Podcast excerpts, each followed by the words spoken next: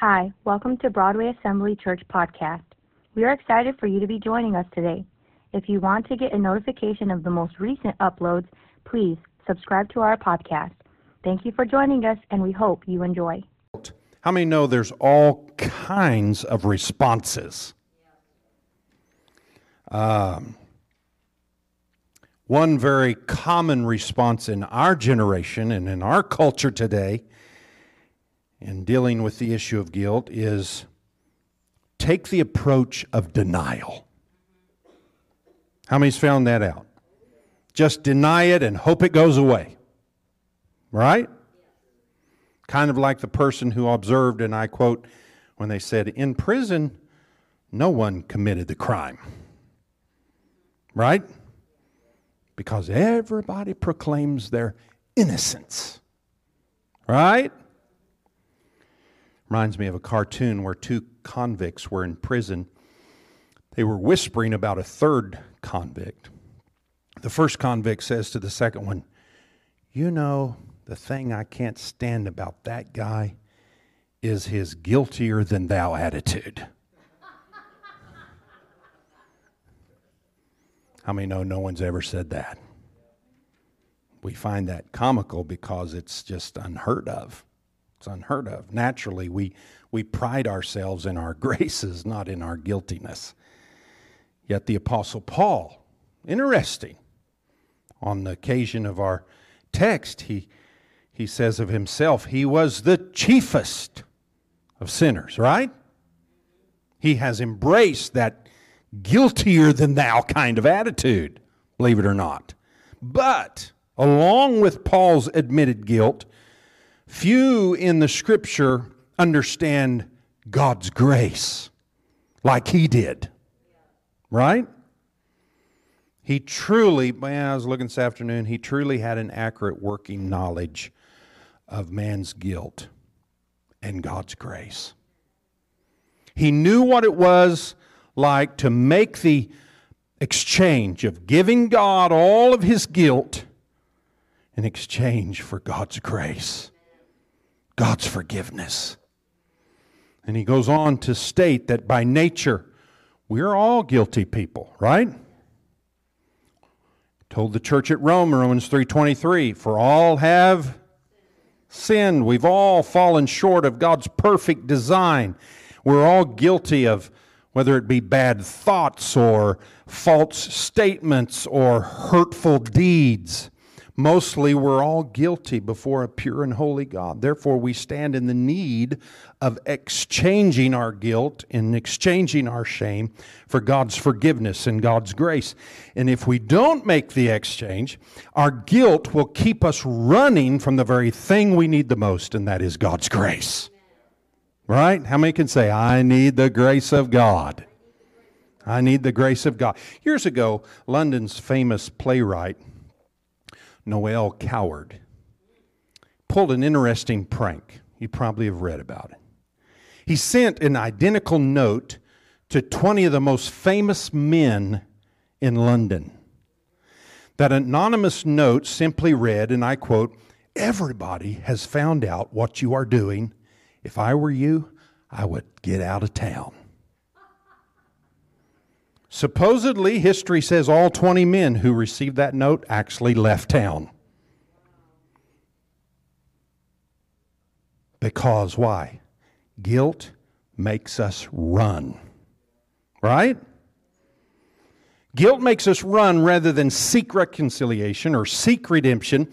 And, and, and what if you put yourself in their shoe? If, if you opened your mail one day and found such a note addressed to you, what would race through your mind? Maybe the income you failed to report on the tax return. The time you spent on your media device watching something impure and unholy. Maybe the misrepresentation of, of facts you gave on your resume about being an honest, hardworking individual when the truth is you're a deadbeat rascal. right? Well, well, well. All right. If you got your study guide, number one, what is guilt? What is guilt? Somebody ask, what is guilt? Guilt is the dread. Notice this on your study guide.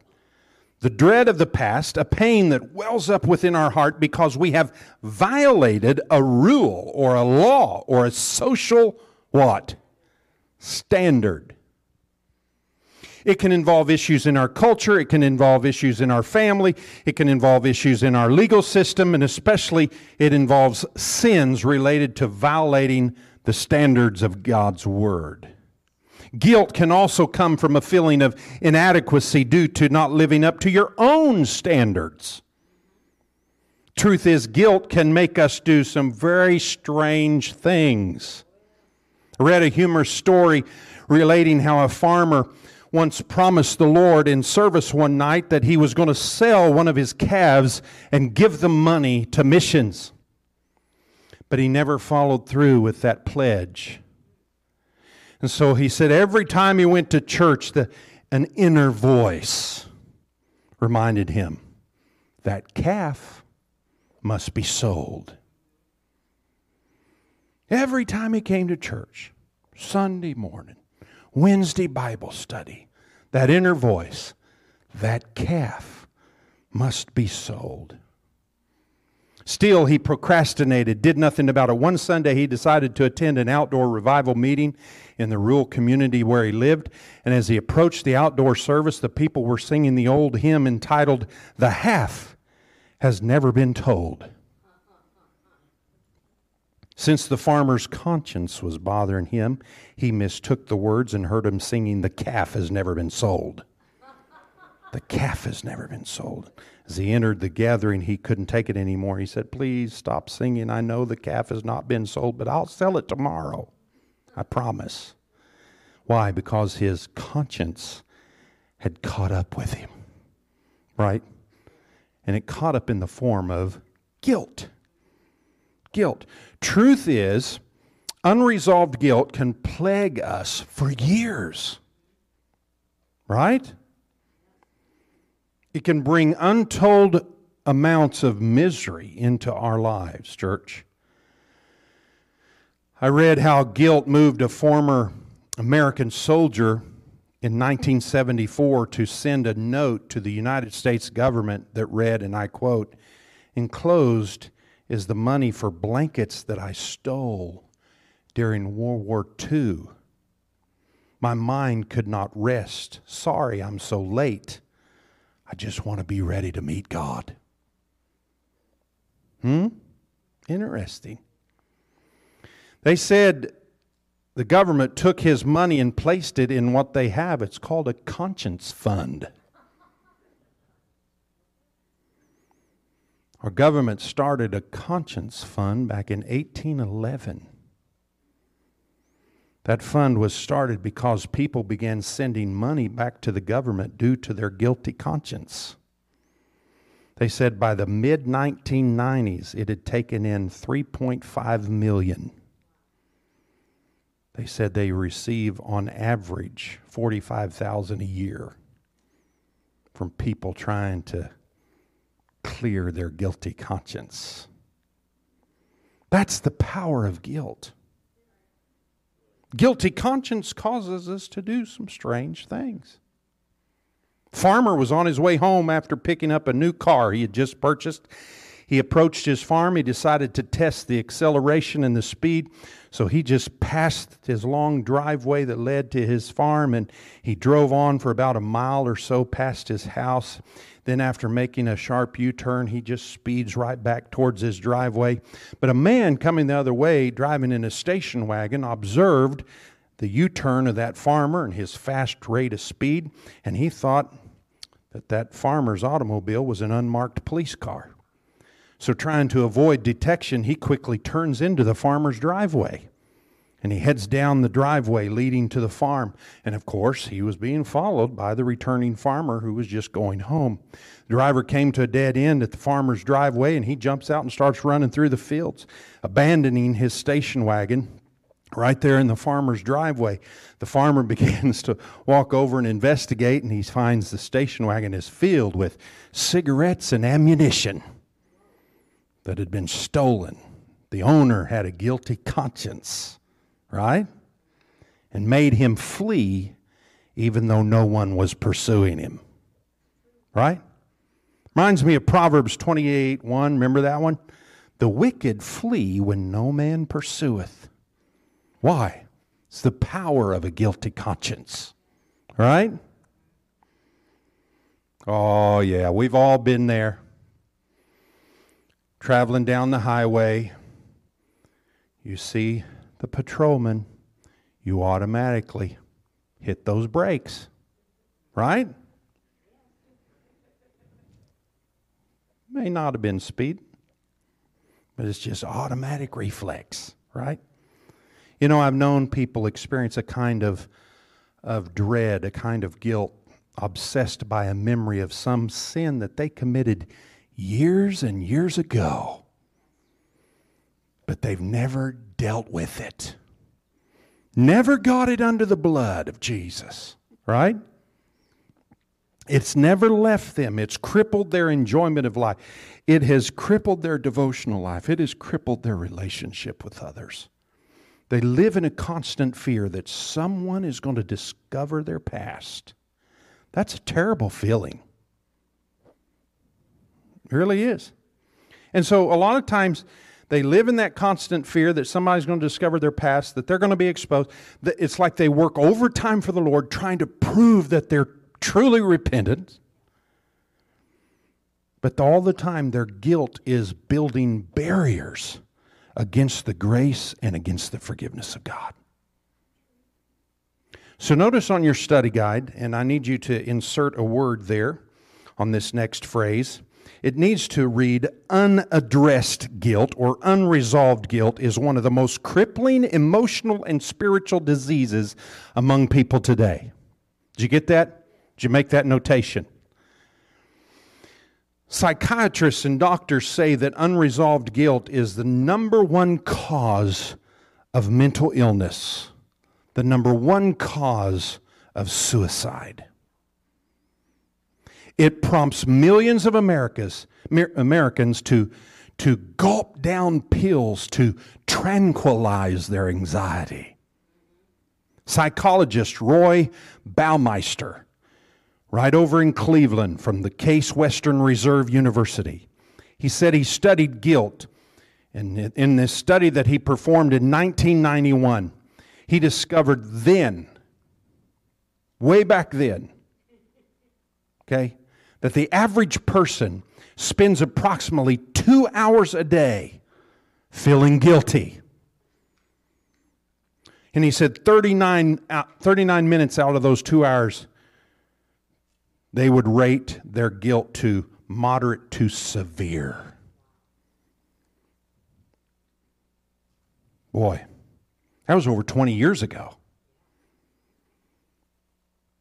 Sounds like there's a lot of people who need to make the exchange. Their guilt for God's grace. Amen. Let me share with you three basic truths about guilt. If you'll come back to these concepts anytime you begin to feel that guilt, you can understand better what's going on emotionally and help you address the issue. I'll break them down here in just a moment, but let's hit them all three right here. Number one, guilt is a message. Number two, guilt is a debt. And number three, guilt is an opportunity. So let's go back to number one guilt is a message. Guilt is actually information. It's God's warning light on the dashboard of our life. If in a sense, it is our conscience trying to tell us that either we caused harm or did something wrong, or we're telling ourselves we caused harm or did something wrong, even though we haven't. Our job is to accurately read the message of guilt so we can take the right step and address it scripturally, right? And appropriately. If we misread the message of guilt, we will react in ways that are spiritually unhealthy, spiritually counterproductive. Now, imagine, though, in a world in which no one ever felt guilt. Do you know the world would consist of psychopaths? People who have no sense of a conscience? Psychopaths only feel guilty when they get caught. Amen. The Apostle Paul writes about this very dilemma when he speaks of the people whose, he said, their conscience has been seared as with a hot iron. It is if their conscience has been cauterized so that they no longer feel guilty.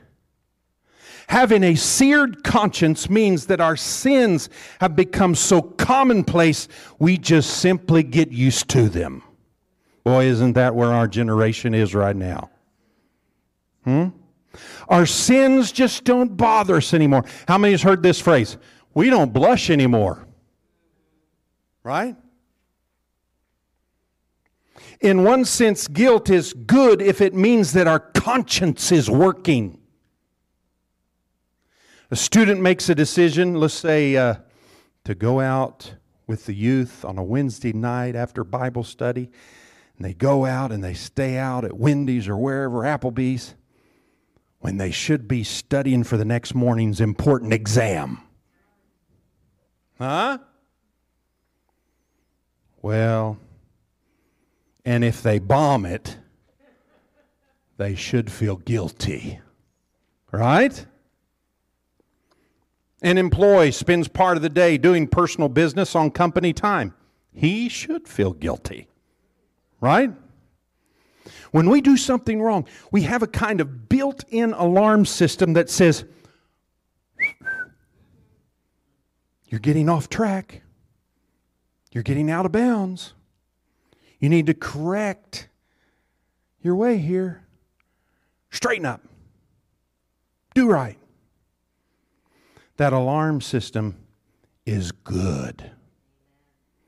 It gives us the opportunity to make a course adjustment or correction. Anybody remember the fictional character Jiminy Cricket? He was somewhat like a walking conscience.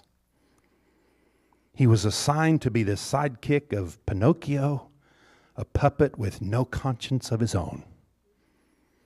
Jiminy Cricket was supposed to serve as Pinocchio's conscience and try his best to keep him out of trouble. He didn't always win that war, however. But our conscience has the same purpose in a sense. That's the reason guilt can actually be good because without it, the whole world would be haywire. Right? Number two, guilt is not only a message, it is a debt. Guilt means we owe something. Just as a defendant found guilty deserves a sentence, so guilt tells us that there's a consequence. Everybody say consequence. There's a consequence to our action or lack of actions. And so someone must be compensated, and we must give up something our rights, our freedom, our money, our voice. It might mean we do not deserve the good we might otherwise enjoy if we were not guilty. Remember this guilt costs us something, and that cost can drive the decisions we make when we feel guilty. So, guilt is a debt. Third, guilt is an opportunity. And this is most powerfully because guilt is an opportunity to change something. Okay? And it's up to us to decide what, what, uh, what it will be. So, so before we beat guilt up too much, so to speak, we need to be reminded guilt can be constructive. On the one hand, it's like a, an electric fence. You ever touched an electric fence? Don't do that. It's like an electric fence that gives us a jolt when we begin to stray beyond our boundaries, right? It, it sends an alarm to wake us up. Something needs our attention. Like pain, guilt tells us something's wrong. And when we feel it, we, don't, we shouldn't just sit there. We, we should do something about it and use, use that guilt to choose what needs to change. Guilt is a chance to clarify our values. It's a uh, in our expectations. It's an opportunity to forgive or be forgiven. It is an opportunity to set or strengthen our boundaries and grow spiritually, strengthening our faith. So this can happen when we respond to it correctly. Okay, jumping back out in your outline, number two, why we feel guilty. Number one is because we cannot hide our wrongs from God. You know, in our heart, we know that we're being watched and we'll be held accountable. We may do something in secret, but how many know we can never do anything in total privacy? Amen. You know, today many people fear that the NSA, National Security Agency, is, is reading all their emails or listening to all their calls or tracking them with GPS locators everywhere they go. Then that may be true or it may not be true. Ah, you need somebody else, not me. I don't know all that stuff. But there is one who is not only reading our emails, he's reading our minds. God knows what we say. He not only knows what we say, but He knows what we think. He knows where we go. Who, he knows who we're with. Amen. Okay, so we have this guilt because we cannot hide our wrongs from God. That's letter A. Letter B. Because we cannot even hide from ourselves. We must look in the mirror. How many look in the mirror every morning? Well, maybe you should.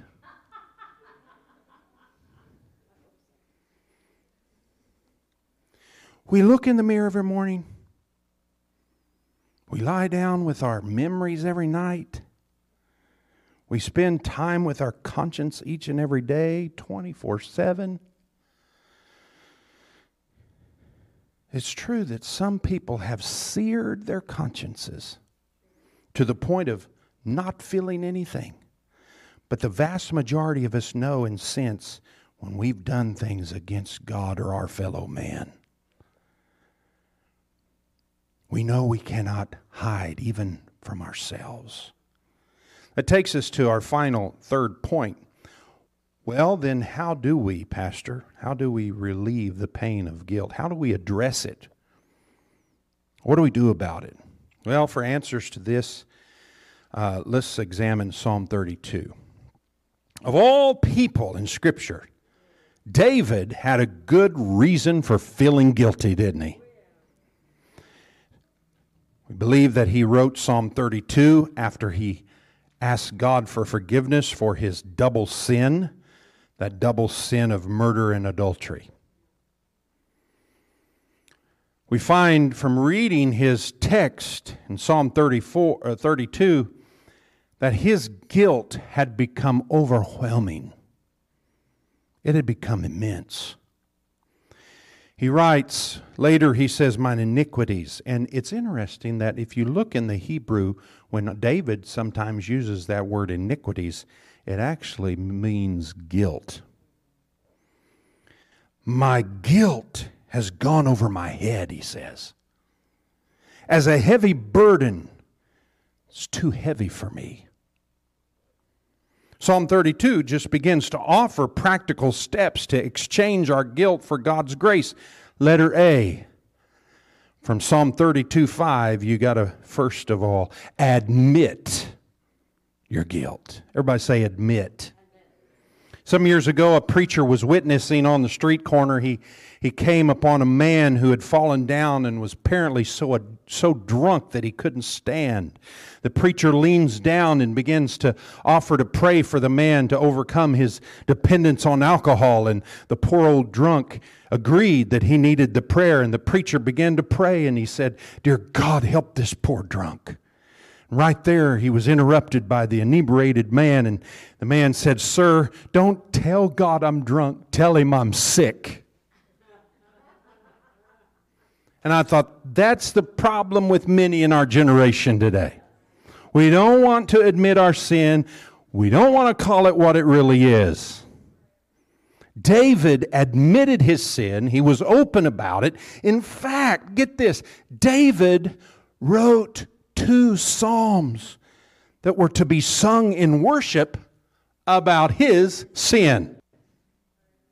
I don't know anyone else in history that's ever done that. Right? None of us would even think of asking the church to regularly sing a hymn declaring our sin.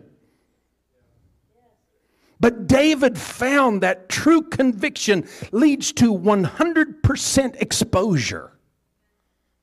Now, before we continue, let me just mention that there's, there's false guilt, there's justified guilt.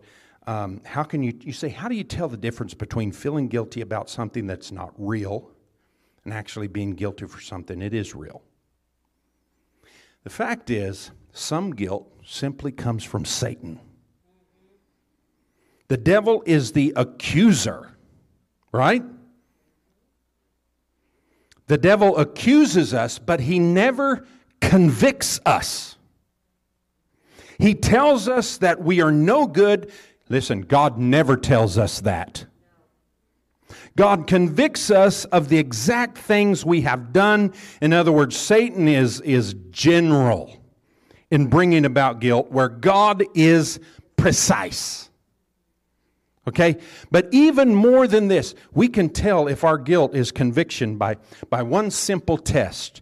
And you ask, are we being convicted of something we are still doing or for something we have put behind us and confessed to God? Listen, God will never convict us for a sin which we've already repented of and received forgiveness for. Never. Somebody say never. How do I know? Because God does not remember our sin that has been forgiven. Somebody say, Praise God for that. He covers it. He casts it in the sea of his forgetfulness, and it's, he, he separates it from us as far as the east is from the west. Only Satan will bring up a sin which God has already forgiven. Did you get that? Do I need to say it again? Okay, I will. Only Satan will bring up a sin which God has already forgiven. That is false guilt. And we must not allow that in our lives. To do so is to make light of the blood of Jesus Christ. Right? Is this making sense? Is this putting you all to sleep? See, when we're convicted of sin that we are currently involved in, though, or sin for which we have not sought forgiveness through repentance, then that's that's God convicting us. And we must immediately respond and deal with it appropriately. Not to do so, you know what, if we try to ignore that, it only creates more guilt. More guilt. Church history's old church father Tertullian once said this, and I quote The less you spare yourself, the more God will spare you. Augustine, the other church father, said he had this painted or printed on his wall so that he could read it often. It simply means that if we do not try to spare ourselves, but admit the sin we have committed, God will spare us and give us complete forgiveness. On the other hand, if we don't want to deal with our sin, God will not spare us from the guilt and the sorrow that comes from our unwillingness to be honest with Him. See, the nature of sin, how many know the nature of sin is to cover it up? Right? Any fault in our lives causes us first to think of a way to avoid dealing with it. Have you ever noticed that when we trip and fall out in public, the first thing we do is look around to see who saw us? Huh? It is our instinct not to see if we're injured, but rather to check and see who saw us fall. Hello? I mean, our leg can be like sticking straight out and dangling, and we're, who saw me? See, sin is like that. We usually try to cover it up, and in our generation, how many know we do that by blaming others? Like the boy who was called into the principal's office at school. He had been in a fight on the, in the schoolyard. The principal asked him how, how he got involved, and the boy said, It all started when that other boy hit me back. See, that was a slick way of trying to blame the fight he started on somebody else. And how many know we do that all the time if we're not careful? But to exchange our guilt for God's grace, we have to deal with this honestly and openly before the Lord. You know, our culture, where we're at right now, we have witnessed the downfall of politicians, ministers, businessmen, world leaders. And isn't it interesting that when caught, many of them sidestep the issue of admitting guilt? Hmm? Instead, they blame everybody else. Why? Because they're blinded by their own self righteousness. Right? But David said it this way in verse 5 I acknowledge my sin to you, Lord. Pastor and author Gordon MacDonald he wrote and he said, We cannot expect to live healthy in the future when the baggage of the past keeps banging away at the trap door of our minds, demanding attention. See, the first step to exchanging guilt for grace is admitting something's wrong. You know, many support groups follow the tradition of the Alcoholic Anonymous uh, having its members stand before the group and share their progress. They all begin the same way Hello, my name is Fred. I'm an alcoholic. Right? It makes sense that we ought to introduce ourselves in the similar way in the Christian community. Hello. Because if it wasn't for the grace of God, hello, my name is Matt, and I'm out of sync with God at times. Sometimes my life is like a picture frame hanging pretty crooked. Down deep, we know the truth, but something else shouts in protest. No, don't reveal that. So we just hide it and go on our way. But the first step is acknowledge my sin, admit. Letter B, confront our guilt. Verse 5 David says, I did not conceal my iniquity. And once again, iniquity right there in the Hebrew is actually guilt. He stopped trying to hide it because guilt must be confronted and dealt with. To exchange it for grace, we can't continue to hide its reality. We must deal with it. And the truth is, if we don't deal with our guilt, it will deal with us. Right? Let's see how it does that. Number one, it can affect us psychologically. David says in verse 3 When I kept silent, my bones waxed old. It means become brittle. From my roaring. That means his groaning all the day long, he said. In other words, David's conscience groaned all the day long. David couldn't get the wrong that he had done out of his mind. It woke up with him every morning. It followed him around the palace throughout his daily activities. It lay down and it gnawed at him as he tried to sleep at night. It can affect us psychologically. Secondly, it can also affect us spiritually. David said in verse 4 Day and night thy hand was heavy upon me. Why? Because it separates us from God. It drives a wedge in our relationship with our Maker, and that, that is unaddressed guilt. That barrier will remain until we deal with it. Number three, it can also affect us physically. It did David. Notice he said in verse 4 My moisture is turned into the drought of summer. That simply means my strength was drained as in a summer hot day, like water that evaporates on a sunny day, so did his physical condition. You know, people have lost their appetite, lost their ability to sleep, experienced shortness of breath, all because of feelings of guilt. So the truth is that if we don't deal with our guilt, it will what? It'll deal with us. So let her see. What do we got to do? Confess our guilt. Verse 5.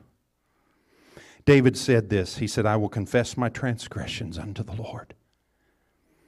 The next step in exchanging guilt for God's grace is to tell God like it is. Right? And really, confession is not telling God something he doesn't already know. In fact, the word confession means simply to agree with. And when we confess our sins to God, we agree that we have rebelled against His authority or we have uh, bucked against it, but we agree that we have missed the mark or the standard that He has set for our lives. We agree that something twisted in us needs to be straightened out, and guilt is dispelled only when the truth is told, and only when that confession is made. Guilt begins to melt away like a block of ice. Have you ever been in a, uh, maybe it's an elegant restaurant? They've got an ice carving setting there, a little ice carving if you had an occasion to remain there for a while, you will actually witness and watch that ice figure slowly melt into a formlessness that simply just disappears. See, guilt is like that huge block of ice. Kept in a dark, cold place, it remains hard, but brought into the light and identified and confessed, it begins to melt away soon it's gone. Hello. And free is the soul that is no longer frozen by that unaddressed guilt. And when we confess our guilt to the Lord, He promises to forgive us. That's what He did. David mentions that in verse 1. An exchange is actually made, a burden is lifted. He, he, he does not count it against us, David said. Rather, He clears our record. Oh, somebody ought to say, Praise God. Our debt is canceled, it is paid, and it's good. How many know it's a good feeling when your debts are paid? Praise God. And then letter D, forget, forget the guilt. Once it's been addressed, forget it. Verses 1 and 5. David said, Thou forgavest the iniquity or guilt of my sin. And how many know God forgets our confessed sin? And so should we. God doesn't just put a record of our past sins in a heavenly closet somewhere up there to dig it out and go through it some later date. No, He demolishes and abolishes it. Oh, hallelujah. They are gone forever. That's what God did for David. When David confessed his sin to God, suddenly his sin and his guilt was gone, gone forever. And that's exactly what Christ has done for us or can do for us. We need to forget the past and get on with our lives. God doesn't remember those confessed sins, so why should we? Amen? Oh, hallelujah. Well, in conclusion, see, God's Son was born in a stable how many know he didn't stop there? He later died on the cross so we could experience grace and forgiveness.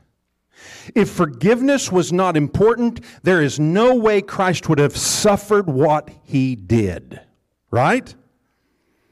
Sin and guilt are serious issues. We cannot be healthy and happy while living with guilt. God knew that and made provision for us to be free of guilt. And He does not just save us in order that we can go to heaven. No, He saves us so that we might have joy unspeakable and full of glory. Praise God. Somebody say, full of glory, not full of guilt. Right? He saves you, He saves me to have life and more abundant life in the here and now as well as in the sweet by and by. The byproduct of taking in the Word of God is the realization that we're guilty. We're forced to look in the mirror that James calls the Word of God and then calls sin sin. And Romans 3:23 said it, for all have sinned and come short of the glory of God. Amen. Redemptive grace, though, resolves rational guilt. Remember that. Notice that on your study guide. I think it's there. Romans 5, I think it's Romans 5:14 tells us that death reigned from Adam and on and on and on and even those who hey, we weren't there. We didn't take a, a bite from the the fruit. But how many know we're all guilty? Right? But aren't you glad there's a remedy? There's a remedy. And somebody say it's the grace of God. I said it's the grace of God. Titus 2:11 For the grace of God that brings salvation hath appeared unto all men. Romans 5, therefore, being justified by faith, we have peace with God through our Lord Jesus Christ, by whom also we have access by faith into this grace wherein we stand and rejoice in hope of glory of God. See, through Christ we have access by faith into his grace. So shame may say, You are what you have done. Guilt may say, You deserve the way you feel. But grace says, Yes, shame and guilt have stolen a lot from me. Shame and guilt have hurt me and those I love. But today that ends. Why? Because Christ wins. He came and nailed our sin, as Paul said to the Colossian church that we read earlier. He nailed our sin, He nailed our shame, He nailed our guilt to the cross. He gives His righteousness, He gives His life, He gives His forgiveness, He gives His redemption to us. I am loved by a Heavenly Father. You are loved by a Heavenly Father. We are a new creation. I am what I am thanks to the grace of God. Oh, somebody ought to rejoice right there. If that doesn't light your fire, church, your wood's wet. Huh? I said, if that doesn't light your fire, your wood is wet. Somebody stand and give him praise. Somebody say, Thank God, I am what I am to the grace of God. We owe it to the grace of God. Hallelujah. Woo, thank you, Jesus. Thank you, Jesus. Oh, grace, grace. God's grace, grace that will pardon and cleanse within. Oh, grace, grace, God's grace, grace that is greater than all our sin. Oh, grace, grace, God's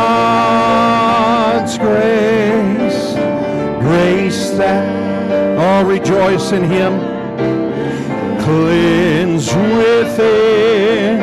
Oh, grace, grace, God's grace, grace that is greater than all our sin. I thought it interesting, Isaiah chapter 40, verses 1 and 2, I think is God's word for us during the Advent season. Basically, let me paraphrase it in Isaiah chapter 41 and 2. God says, Comfort my people. Let them know that their hard work's been recognized, their sins have been forgiven. And at the end of verse 2, he says something like, I'm going to give you a double portion of grace. Isn't that beautiful? God gave them twice as much grace as they needed to atone for their guilt and their evil. Somebody say twice as much. And that double portion, the coming of Christ and then the cross of Christ, should instill within us as believers a confidence and an inner peace that nobody else can give us. And although guilt can be a, a, good thing when it leads us to God in repentance, but unresolved guilt can rob us of our life and power with God. And ironically, it can drive us the wrong way rather than the right way. But we don't have to because we're loved by God. So let Him, if you're here tonight, let Him break those chains. You can leave this sanctuary 100% forgiven. Oh, hallelujah. You can leave this sanctuary covered by the grace of God. Oh, grace, grace. God's grace. Hallelujah.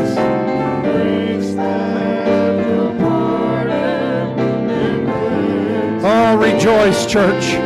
Oh, grace,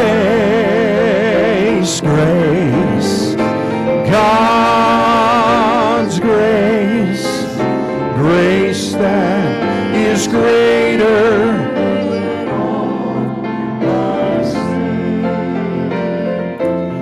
Verse says, Dark is the stain that we cannot hide.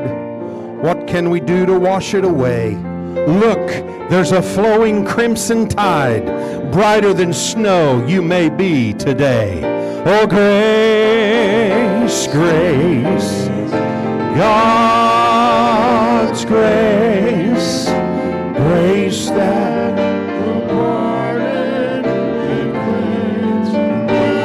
Altars are open. God bless you. Thank you for coming tonight. Ladies' prayer tomorrow, 6.30 in the evening. Men, we meet Saturday at 8 o'clock. Look forward to seeing you on Sunday. Oh, sing it again. Oh,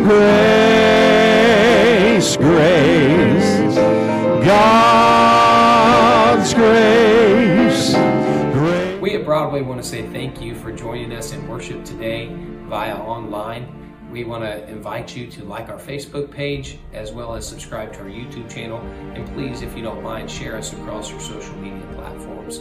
Let me just say a quick prayer of blessing today as we just conclude our time together in this video. Jesus, we love you. Thank you, Lord, for this avenue of worship that we have to utilize our online tools and furthering your gospel, furthering your kingdom. I pray that you would bless those who have tuned in today. Keep your hand on them, minister to their hearts, minister to their minds. And God, just do a work in their lives. We love you, Jesus, and we praise your holy name. Amen.